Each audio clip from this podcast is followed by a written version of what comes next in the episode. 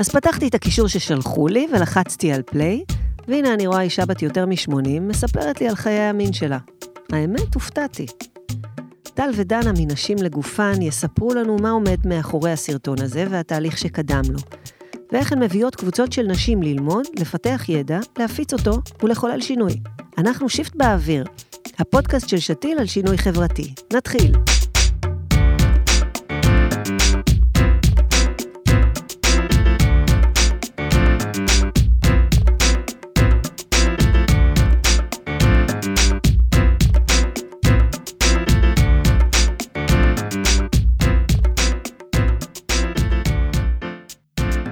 אז שלום טל, ושלום דנה, ואהלן מירנה. אהלן גלי. נמצאות איתנו דנה וטל, מנשים לגופן. דנה ויינברג היא מנכ"לית ומייסדת, נשים לגופן. נעים מאוד. נעים מאוד. וטל תמיר, שהיא מנהלת את מרכז הידע ופעולה, והיא גם מורה לאזרחות ומגדר בתיכון. זה נכון גם. לומדים מגדר בתיכון? אה, עכשיו כן. באיזה תיכון? באיזה עכשיו- תיכון? עכשיו כן, בליידי דייסביס בתל אביב. אה, אנחנו החמש יחידות היחידות בארץ, אבל יש גם שלוש יחידות ושתי יחידות בכל מיני בתי ספר. אבל זה רעיון אחר. מגניב. כאילו, זה מחוץ לנשים לגופן. אבל זה כן, בתוך כן, הגוף ספר. שלי. אז אני אגיד אתכם מה הדליק אותי בעבודה שלכם. איזה יום, אה, אני חושבת שגלי, את שלחת לי את הלינק, כמו כל החידושים בחיי, אה, לשאלון על אה, נשים בגיל המעבר וטרום גיל המעבר. וקראתי את זה, היה שם איזשהו שאלון שהיה אפשר למלא אותו, מילאתי אותו בשמחה ושלחתי לכל חברותיי. והרעיון שם היה שאין אין כמעט ידע על זה, ואמרתי לעצמי, וואלה, באמת אין ידע על זה. כשהתחלתי לחפש ידע על טרום גיל המעבר, אז מה שמצאתי זה אותם דברים שאנשים עשו קופי-פייסט מאתר לאתר, לאתר לאתר, ובטח איזה מישהו מאיזה חברת תרופות פעם כתב, ואין כלום, אין כלום. זה נראה לי שצריך איזה אומץ להיכנס לנושא הזה, למה אין שום דבר על זה?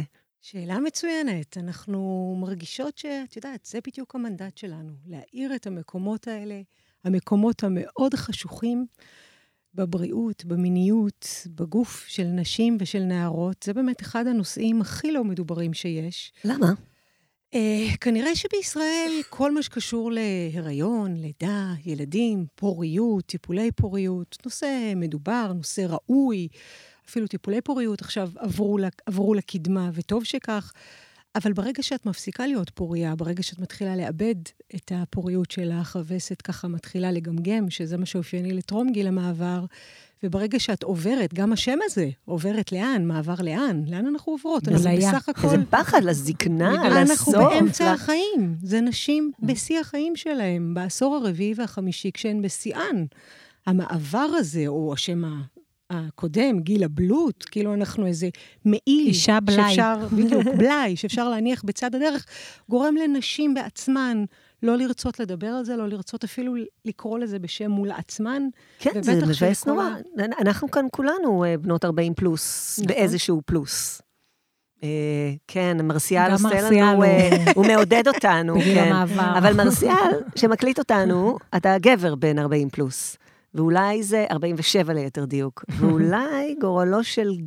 של, של, אולי גורלם של יחסי הציבור של גבר בן 47 זה לא כמו של אישה בת 47. לגמרי, גם מבחינה ביולוגית.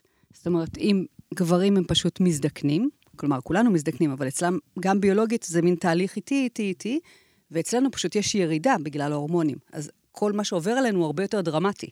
ובאמת זה שינוי הרבה יותר מקיף של הגוף, ובגלל זה יש גיל המעבר, או מנפאוז לנשים. מנפאוז זה השם הרפואי שאומר שהפסיקה הווסת. אה, שבמצבים מסוימים נראה לי שזה עדיף מאשר כל הדברים שיש להגיד לנו מסביב, כמו הבלאי הזה. ולעומת זאת אצל הגברים זה באמת הזדקנות, פשוט הזדקנות איטית. וגם יש באמת העניין של, כאילו גבר אה, בגיל 47, מתחיל שיער לבן וזה, זה חתיך, זה, הוא מצליח, יש לו סטטוס וכולי, ואנחנו, איך טובות. דנה צוחקת עליי, אני תמיד אומרת, כאילו, תלדי ותמותי. זה, זה מה שיש פה להגיד. פשוט, אה, כאילו, עשית את החלק החשוב, ועכשיו די, כאילו, מספיק. עכשיו, יש כאן הרבה מאוד סוגיות בריאותיות, הרבה מאוד סוגיות בריאותיות ורפואיות וממסדיות, שבאמת סביב זה בנינו פרויקטים. אנחנו עמותה שמיום היווסדה לקחנו על עצמנו אה, טווח מאוד מאוד רחב, עיסוק בבריאות, מיניות, גוף, דימוי גוף של נערות ונשים, זה באמת טווח מאוד רחב, אבל אנחנו מצמצמות אותו על ידי זה שאנחנו בוחרות להסתכל על המקומות הכי מושתקים, הכי פחות מדוברים, שבעינינו הם הכי זועקים לשינוי חברתי. על זה אני רוצה לשאול. זהו, מעניין מה זה המקומות האלה. אז אנחנו יכולות לתת דוגמאות באמת מפרויקטים שמעסיקים אותנו בתקופה האחרונה. אה, אחד הוא באמת, נתחיל מהקצה הגילאי היותר צעיר.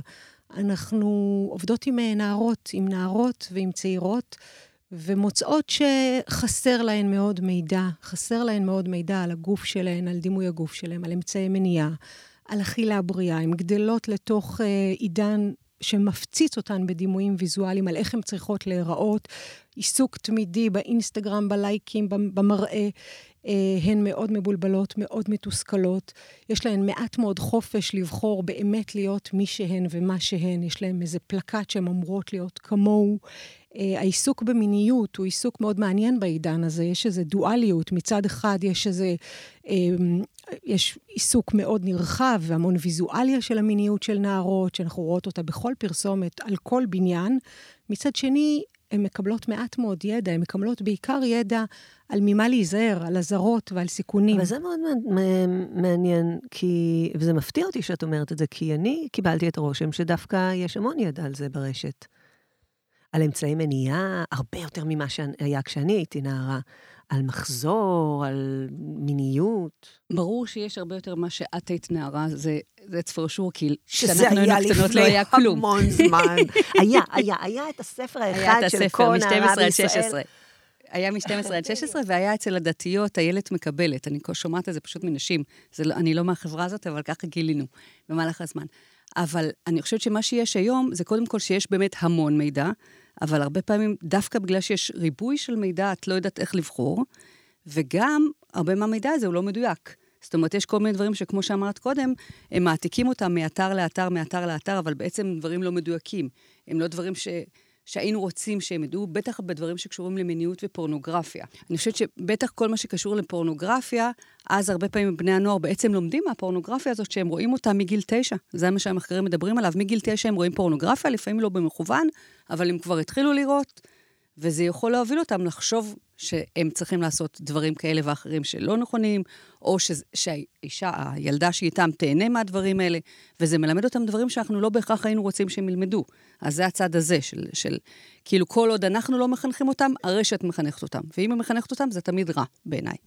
בדיוק, אני חושבת שמה שלא השתנה מאז שהיינו נערות, אנחנו, סביב השולחן הזה, אה, אכן הרבה דברים השתנו לטובה, אבל יש גם דברים שהשתנו לרעה. הוויזואליות של הדברים האלה היא הרבה יותר ניכרת והרבה יותר מבלבלת ומתסכלת. אחד הנתונים המדהימים שעולה עכשיו גלובלית, לא רק בישראל, זה שבני נוער וצעירים עושים הרבה פחות סקס. אני חושבת שהעובדה שהם כל כך מוצפים במסרים מיניים בוטים וחזקים, ומיניות היא בכף ידם אם ירצו או לא ירצו, מהרגע שיש להם איזשהו מסך, מרתיעה אותם, מפחידה אותם. בעצם אף אחד, לא במערכת החינוך וגם בהרבה מאוד בתים בישראל, לא מדברים על מיניות בריאה, על הנאה, על עונג, על זכויות מיניות. מדברים, וטוב שמדברים, על פגיעה מינית, על אונס, על גבולות, מדברים על סיכונים, אבל מדברים מעט מאוד על ההיבטים החיוביים, וזה... אז אני מסמנת לנו איזו כוכבית קטנה, שאחר כך אני רוצה שעד סוף הראיון אתן תספרו לנו, יש לי שני מתבגרים בבית, איך מדברים על עונג והנאה מסקס עם ילדים מתבגרים, בסדר? בשמחה רבה. עשיתי לנו כוכבית. מצוין. אני מעניין אותי, אני רגע ב, בשאלות היותר אה, קונבנציונליות. אה, איך בעצם אתן מביאות כארגון חברתי אג'נדה לתוך התוכן הזה? כי אנחנו בכלל מזהות בעבודה עם ארגונים חברתיים שהרבה פעמים מצטבר שם המון ידע, או שיש להם תפיסות, ואנחנו עוד לא מספיק רואים את התוכן הזה נמצא ברש, ברשת, ואתן מביאות את הידע בצורה... גם נמצא פה מולנו, אי אפשר לראות, נראה בתמונה את ה... זה נראה כמו מילון, שנקרא נשים לגופן, זה ממש בגודל של מילון אבן שושן. ויש פה עוד ספר שאני לא יודעת מה כתוב עליו, כי עוד לא הצטיינתי ב... בערבית. ב... אלמרה כן, או הקיינוע? בשיעורים של מדרסה, אבל uh, זה כתוב בערבית.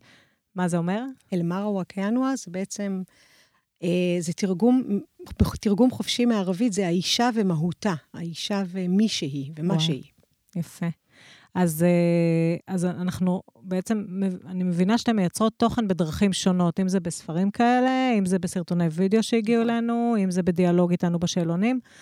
אז איזה אג'נדה אתם כארגון חברתי מביאים לתוך התוכן הזה שאמרתם, הרב שנמצא כבר?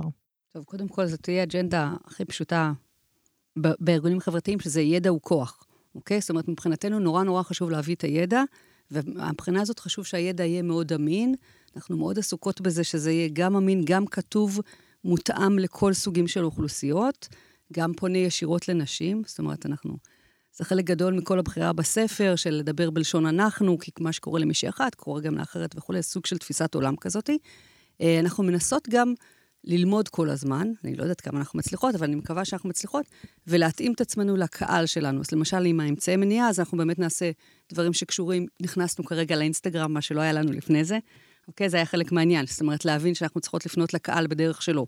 אה, עשינו את האמצעי מניעה, אז עשינו גם אה, ברושורים מאוד קטנים, גם ברשת, אבל גם לחלוקה, נגיד, בבתי ספר וכולי. זאת אומרת, אנחנו מתאימות את עצמנו וגם לומדות. זאת אומרת, למשל, עם המסכנות שהם רצו את הסרטון, אני לפחות בהתחלה לא ידעתי שזה המדיום שיצליח באמת כאילו להיכנס לכולם ללב. אז רגע, רגע, אני אעצור כדי שנגיד איזה מילה על הסרטונים האלה של okay. אוקיי. הזקנות. עצם השימוש במילה זקנות, צריך נכון. לעצור רגע ולהגיד משהו.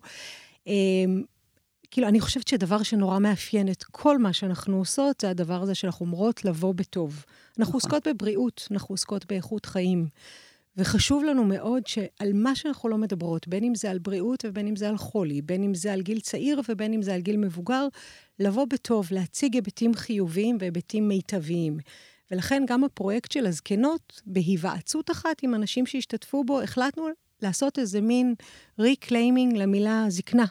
במקום לחשוב עליה, כמו שרובנו חושבות עליה, באופן נורא שלילי ונורא מרתיע, לנסות להציג זקנה באופן חיובי, באופן אולי יותר מסורתי ועתיק. של זקנות השבט. בדיוק, זקנות השבט. זקנות חכמות ש... שאפשר ללמוד מהן. שכדאי לנו להקשיב להן, שכדאי לנו כנשים צעירות ללמוד מהן, להקשיב להן. וגם הן עצמן מכבדות את עצמן. הן זקנות, זה לא משהו שהן מנסות, זה לא אנטי-אייג'ינג, הן לא נלחמות בגיל שלהן, זה מה שהן, הן הגיעו אל הגיל הזה בכבוד וב, ובמאמץ, ויש להן מה לספר, ויש להן גם צרכים, צרכים חברתיים ובריאותיים. אז כן. אז זה... מה שמיוחד כאן, מעבר לזה שנותנים את נקודת המבט של אותן נשים שהן כבר זקנות, זה שהן מדברות על מיניות. שזה משהו, זה לא שגרתי. בדיוק, והן בנות אדם כמוני כמוך, ומעסיק אותם דימוי הגוף שלהן, ומעסיק אותם המיניות שיש או אין בחייהן, או המיניות שהייתה, או המיניות שהייתה והייתה לא טובה, והיום הן מבינות את זה, אבל הן רוצות לדבר על זה, הן רוצות לספר על זה. מיניות היה נושא מאוד מושתק בחיים שלהן, והוא כוח מניע בחיים של כולנו, לא משנה באיזה גיל אנחנו, ולכן אנחנו מאמינות שזה חלק מהמטריה המאוד רחבה של בריאות. אנחנו ארגון שבריאות זה האדמה שעליה אנחנו הולכות. ובריאות היא גם מיניות, גם איך שאני חיה עם הגוף שלי, גם הדימוי גוף שלי, גם כמובן המחלות שיש או אין לי ואיך אני חיה איתם. אבל כן, כל, כל ההיבטים האלה קשורים לאיכות חיים שלי ולאיך שאני חיה עם עצמי, בכל גיל. אולי נשמיע איזה קטע מתוך אחד הסרטונים. סקס זה להרגיש אורגזמה. זה צורך, אין מה לעשות. זה כמו שמכונית צורכת דלק, שמן, זה גם, זה גם בין הדברים שאני צריכה אותם. אבל איתו זה, זה, זה משהו מעולם אחר שלא לא תיארתי לעצמי. והוא מפרגן, והוא מלטף, והוא מנשק, והכול. אין פה, אין פה אפס. אם לא, לא הייתי איתו. מעניין אותי לדעת איך אנשים מגיבים כשהם אה, לוחצים על פליי בסרטון יוטיוב תמים שהם מקבלים, ורואים אישה שהיא בגיל של אימא שלהם, או לא יודעת, גם סבתא שלהם, לא משנה, 80 ומעלה, אה, מדברת על סקס. אני חושבת שאני באמת מאמינה שאי אפשר שלא לכבד, לא משנה מאיזה עמדה אנשים מקשיבים. אני חושבת שהבסיס של זה, זה שזה נשים, הבאנו נשים מגוונות. יש שם אישה שמדברת על זה שסקס הוא לא חלק מהחיים שלה כבר כמה עשורים, ועדיין יש לה דבר או שניים מעניינים להגיד עליהם. ויש אישה שיצאה מהארון לפני כמה זמן וחיה בשמחה ובששון עם בת זוג. ויש אישה שסקס הוא חלק מאוד מרכיב מהזוגיות שלה עם גבר שהתחתנה איתו לפני שמונה שנים בגיל 60 ומשהו. שצעיר ממנה בתשע שנים. שצעיר ממנה בתשע שנים, וזה משהו שמעניין אותה ומעורר אותה, ומבחינתה זה המהות של החיים שלה. אז יש את כל המגוון, ואני חושבת שכל אחת ואחת יכול להתחבר, וגם כשאת מקשיבה לאישה בגיל הזה על סקס, זה ממוסס התנגדויות, כבר סקס זה לא איזשהו משהו מושתק, נו באמת, בגיל 70-80 אסור לדבר על זה, פתאום, פתאום יש איזה כבוד והקשבה. קיבלנו תגובות סופר חמות. עשינו שני סרטונים, אגב, במימון חברת מגדל, שנרתמה לפרויקט הזה ותמכה בכולו, גם בסדנאות, גם בסרטונים. כל סרטון הגיע ללמעלה מ-220 אלף צפיות, שזה מדהים, עם תגובות נהדרות. אז אני מניחה שרובם ככה משתאים, מסתקרנים ונהנים להקשיב. מה גרם לכם לרצות לעשות דווקא את הסרטים?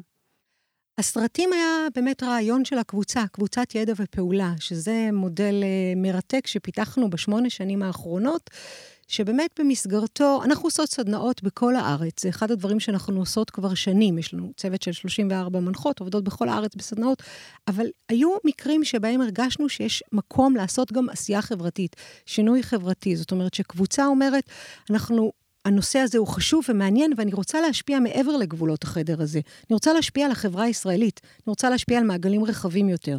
עשינו עד היום 14 קבוצות של ידע ופעולה, הן כולן היו מרגשות מאוד שונות זו מזו. אמ, אני יכולה לתת לכם שתי דוגמאות מאוד שונות אחת מהשנייה. קבוצה אחת שקיימנו במזרח ירושלים לפני כמה שנים, בהשתתפות 17 מנהיגות בריאות מהקהילה. ככה, ככה הן מגויסות לתהליך.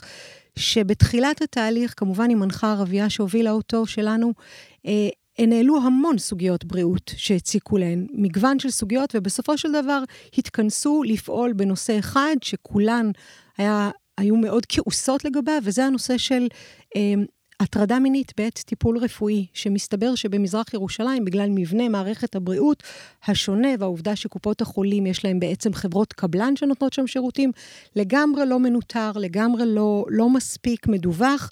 ורבות מחברות הקבוצה סיפרו על מקרים של הטרדות מיניות בדרגות שונות בעת בדיקה רפואית, והם החליטו שהן רוצות, מעבר למה שדובר בחדר, להשפיע, להשפיע על הקהילה שלהם, על אנשים ככה שזה לא יחזור על עצמו. הן אמרו מלכתחילה, אנחנו לא נפעל נגד המטרידים, למרות שהם רופאים ידועים ומוכרים, כי אז אנחנו נגונה. דנה, תתעכבי רגע על האפשרויות השונות שהיו להם להשפיע. היה להם, אז זהו, הקבוצה הזאת רצתה לדבר על התנאים המיילדותיים. יש ארבעה חדרי, בתי, בתי חולים שנשים ילדות בהם במזרח ירושלים. באחד ובשניים התנאים היו טובים, בשניים התנאים היו מאוד קשים. הם רצו לדבר על הנושא של חברות קבלן וזכויות בעת בדיקות רפואיות, ועל, והנושא השלישי היה הנושא שנבחר בסוף, שהוא הנושא של אה, אה, אה, הטרדה מינית בעת בדיקה רפואית, שזה הנושא שהכי הכעיס אותן, זה הנושא שעד לפגישה הזאת איתנו, הם בעצם לא דיברו עליו ולא קראו לו בשם. ומה הדרכים האפשריות להעביר תוכן כזה? איך הם חשבו, האם... אנחנו בדרך כלל נותנות תפריט כללי. זאת אומרת, אנחנו, אנחנו מגיעות לקבוצה ואומרות, אחת האפשרויות שלכם למשל זה לעשות סרטון, סליחה, לעשות סרטון, לכתוב חוברת, עשינו המון חוברות שקשורים לזה, דפ, אה, שקשורות לנושאים, דפי מידע, כל סוג אחר של, אם אתן רוצות להיפגש עם עורכי דין, בגלל שיש לנו גם רשת רחבה של נשים שעוזרות לנו, אז אם אתן רוצות, אפשר לעשות משהו לכיוון של עריכת דין, שיר, מה שתחליטו שאת לעשות, תערוכה. בהקשר הספציפי שלהם, אני חושבת שמה שמעניין פה זה גם העניין של ההתאמה התרבותית. זאת אומרת, מדובר בחברה שהיא פחות אוריינית, ולכן הם באמת בחרו לא ללכת לעניין הזה של חוברות. זה היה נראה להם רחוק מהם, ולכן הם החליטו לעשות איזשהו יום בתוך הקהילה. והם הביאו נשים שעזרו להם לעשות אה, תיאטרון קבוצתי ביחד, וכן חילקנו דפי מידע, אבל מאוד קצרים לגבי הזכויות. זאת אומרת, זה חלק מהעניין הזה, ההתאמה של... אנחנו באות מאוד פתוח.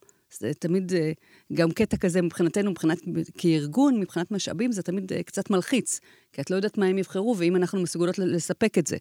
אז... אבל באמת הגישה היא שהן יודעות טוב מאיתנו מה בדיוק. נכון עבורן.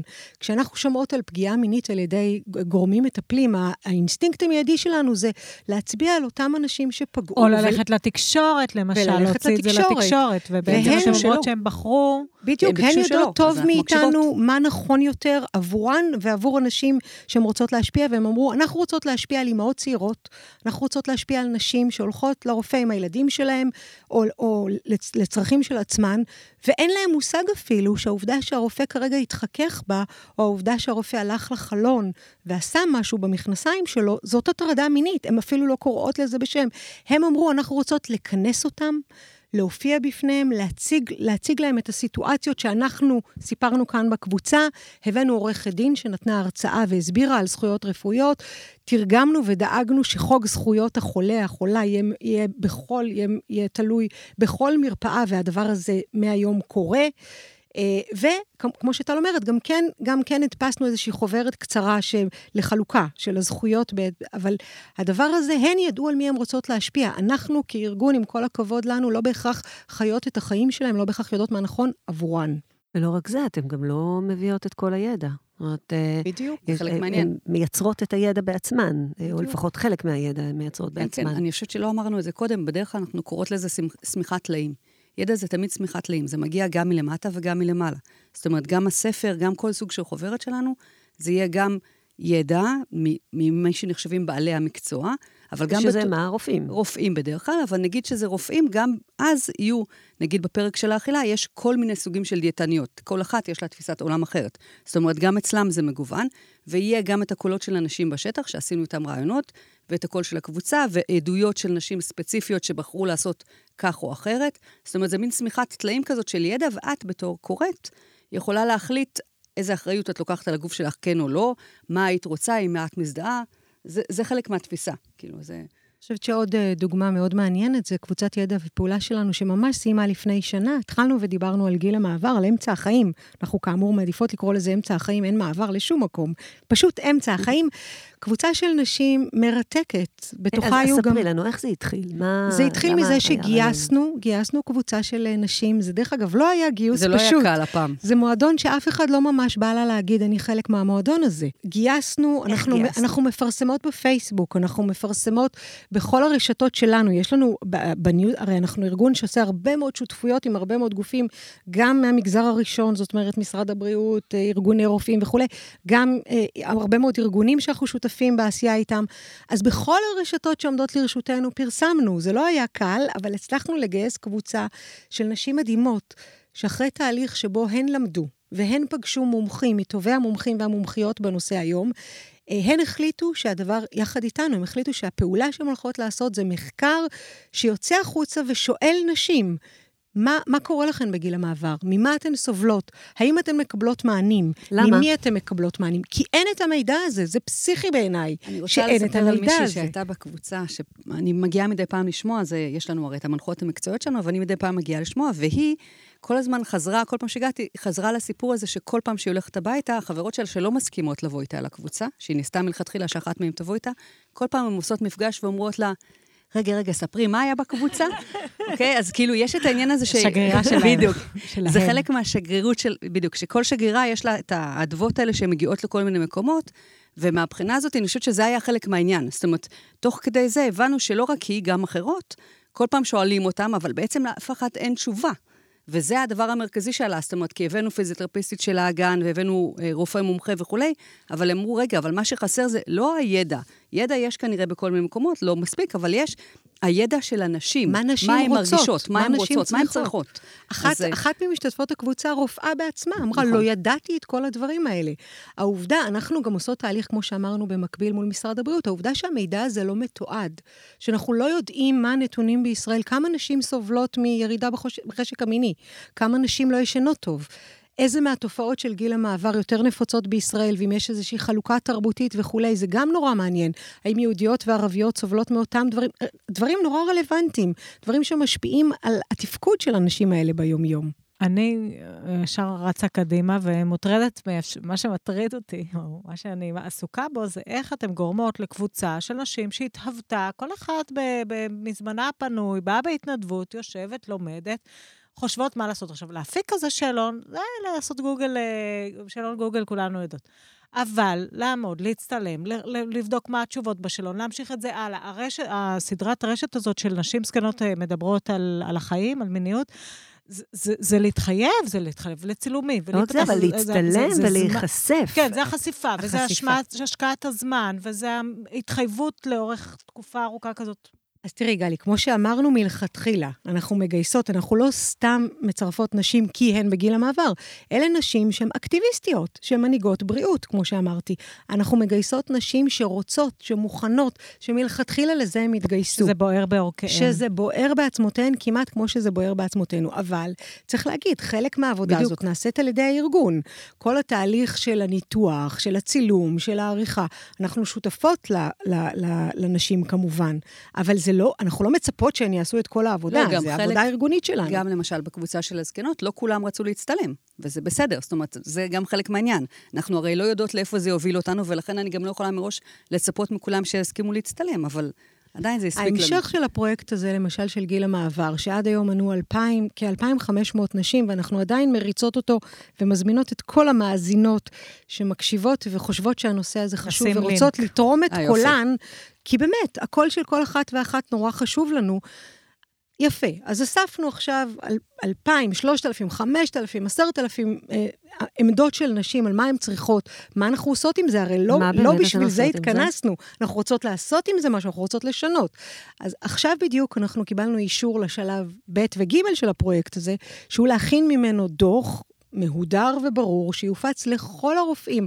הכוונה היא להפיץ אותו, שבעצם רופאים ידעו מה נשים רוצות וצריכות, מה האתגרים שלהם, ממה הן סובלות, איזה מענים הם מקבלים, מקבלות ואיזה מענים הן לא מקבלות, שיופץ לאלפי רופאות ורופאים, גם גינקולוגיות וגינקולוגים, גם רופאות ורופאי משפחה, בהקשר הזה אני רק רוצה לעצור אותך בעניין של רופאי משפחה. חלק גדול מההבנה שלנו, תוך כדי העבודה, זה שבעצם... מי שבכל זאת כן יודעים ומדברים על התחום וכולי, הם הגינקולוגים, אם וכאשר הם עושים את זה. אבל בעצם, מה שקורה זה שאת מגיעה, את לא, לא הולכת לגינקולוג כדי לדבר איתו על זה שיש לך דיכאון, אה, אוקיי? או שאת מרגישה מצבי רוח, והרבה פעמים את תלכי בעצם לרופא המשפחה. וחלק מהעניין הוא להגיע למצב כזה שהרופאי משפחה בעצמם יודעים שיש דבר כזה, וישאלו אותך. כי מה שכבר עולה מהסקר זה שלא שואלים. מהסקר כרגע עולה שלא שואלים אותך, וגם שאת לא תשאלי את הרופא.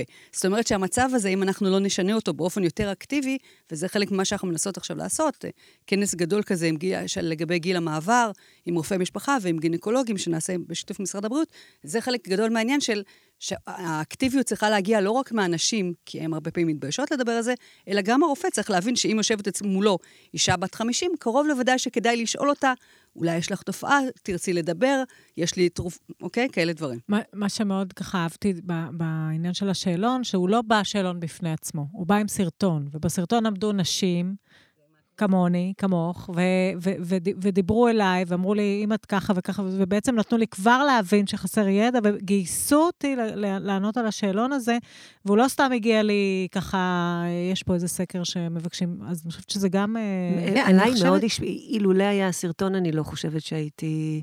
טורחת להשיב על השאלון הזה. אני חושבת ש... תראו, אנחנו, אני מבינה שאנחנו כבר פחות או יותר לקראת סיום, אז אם אני חושבת ככה על איזה נוט מסכם... יפה שיש מי שמחליט לנו את הזמן. כן, מנחת קבוצות בכל זאת.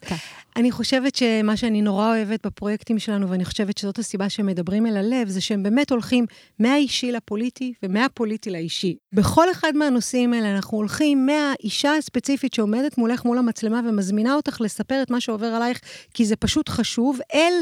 בתקווה, משרד הבריאות, אלפי רופאות ורופאים, אל שינוי חברתי, אולי שינוי חקיקתי, אולי שינויים בתקציבים שהם מאוד נכונים וראויים בפנינו, ואז שוב בחזרה אל האישה שהיא זו שצורכת בסופו. זה, זה ממש מה שהתחבר לי, שטל דיברה על הכנס שאתם הולכים לעשות, אז עם משרד הבריאות, אז ישר דמיינתי כנס עם לוגוים של משרד הבריאות, אמרתי, טוב, אני לא אבוא.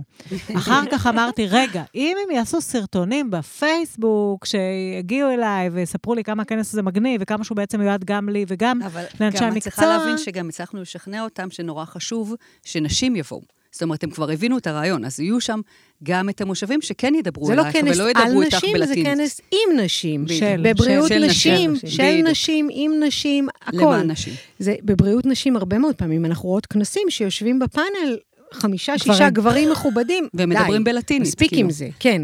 צריכות להיות נשים גם כבעלות מקצוע, אבל גם כבעלות עניין. אולי יש נשים שזה עושה להם, זה שחמישה גברים מדברים אליהם בלטין. זה, זה עניין אחר. זה עניין אחר. אבל, אבל באמת הדבר המשמעותי הוא ללכת שוב מהאיש, הרי זה, זה מה שאמרו הפמיניסטיות, ללכת, שינוי חברתי, האישי הוא פוליטי, הפוליטי הוא אישי. אנחנו מדברות על הפסקות הריון, זו החלטה מאוד אישית שלך, לעשות או לא לעשות הפסקת הריון, אבל זאת גם, זה גם סוג סוגיה פוליטית, ולכן אנחנו תמיד הולכות את שני הכיוונים האלה. אני חושבת שבין היתר העוצמה של ההיענות לסרטון היא קשורה באמת לזה שיש חשיפה. זאת אומרת שמישהי אה, מביאה את האישי שלה, אבל לא באיזה טקסט כתוב, אלא בפנים הגלויות שלה.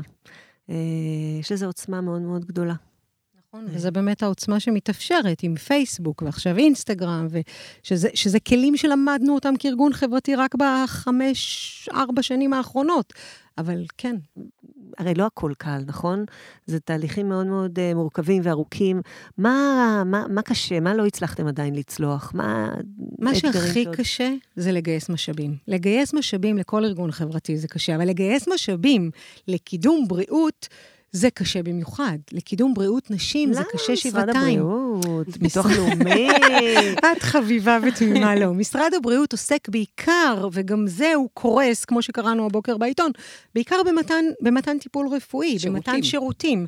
משרד הבריאות, לצערנו, יש לו תקציבים דלים עד מועטים מאוד למניעה, למניעה להעלאת מודעות. Okay. אוקיי. כשאנחנו שאלנו את משרד הבריאות כמה מתקציב משרד הבריאות הושקע בשנים האחרונות באמצעי מניעה, התשובה היא אפס. בחינוך לאמצעי מניעה, התשובה היא אפס. משרד הבריאות לא עושה את זה.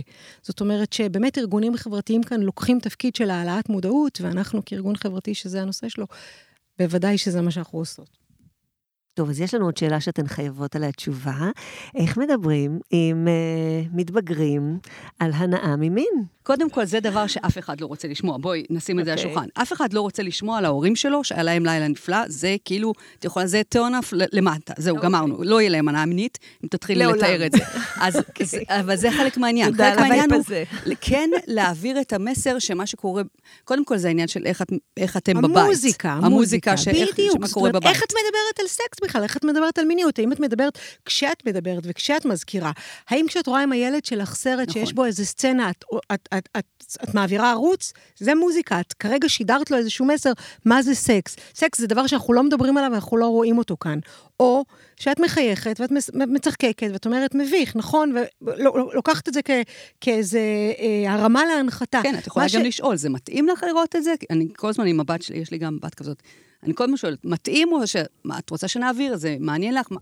אוקיי, ואת, באמת, המוזיקה אמורה להיות חיובית. זאת אומרת, זה דווקא... הוא טוב טוב את הרעיון, כי הרעיון שלנו באופן כללי הוא לבוא בטוב, ובטח לבוא לטוב במיניות.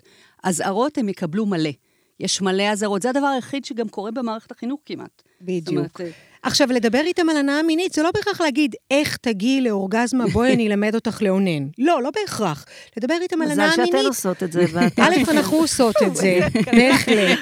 ואפשר להפנות אותם אם זה מביך, וזה בסדר גמור. אנחנו מבינות שלא... לא, לא אבל אם תצליחי להגיד את המילה אוננות פעם ליד הילדים שלך, זה גם יהיה מעניין וטוב. נפלא, נפלא. אוקיי? זה צריך להיות דברים שהם נשמעים מהם טוב. אנחנו בדרך כלל אה, מסיימות את הרעיונות שלנו בבקשה לטיפ אחד, שאתם, אה, שאתן יכולות לתת לארגונים שרוצים להשתמש בידע שלהם כדי לעשות שינוי חברתי. דבר אחד שהייתן ממליצות, בשלוף.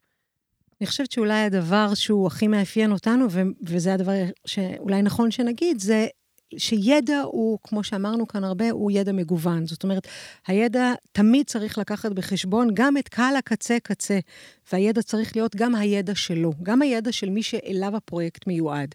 זאת אומרת שידע הוא לא רק ידע מקצועי, ידע כתוב, אלא הוא דבר מגוון. לא רק בא מלמעלה, אלא גם מלמטה. בדיוק, צריך לבוא מכל הכיוונים, וככזה, יש לו גם ערך של שינוי חברתי. תודה רבה רבה, היה מאוד מעניין. תודה רבה. גם לנו. תודה, תודה. תודה לכם. תודה לכם. תודה למרסיאל. תודה למרסיאל. איזה עוד תודות יש לנו? ולגלית, יחיא צפדיה, העורכת שלנו. תהיו בריאות.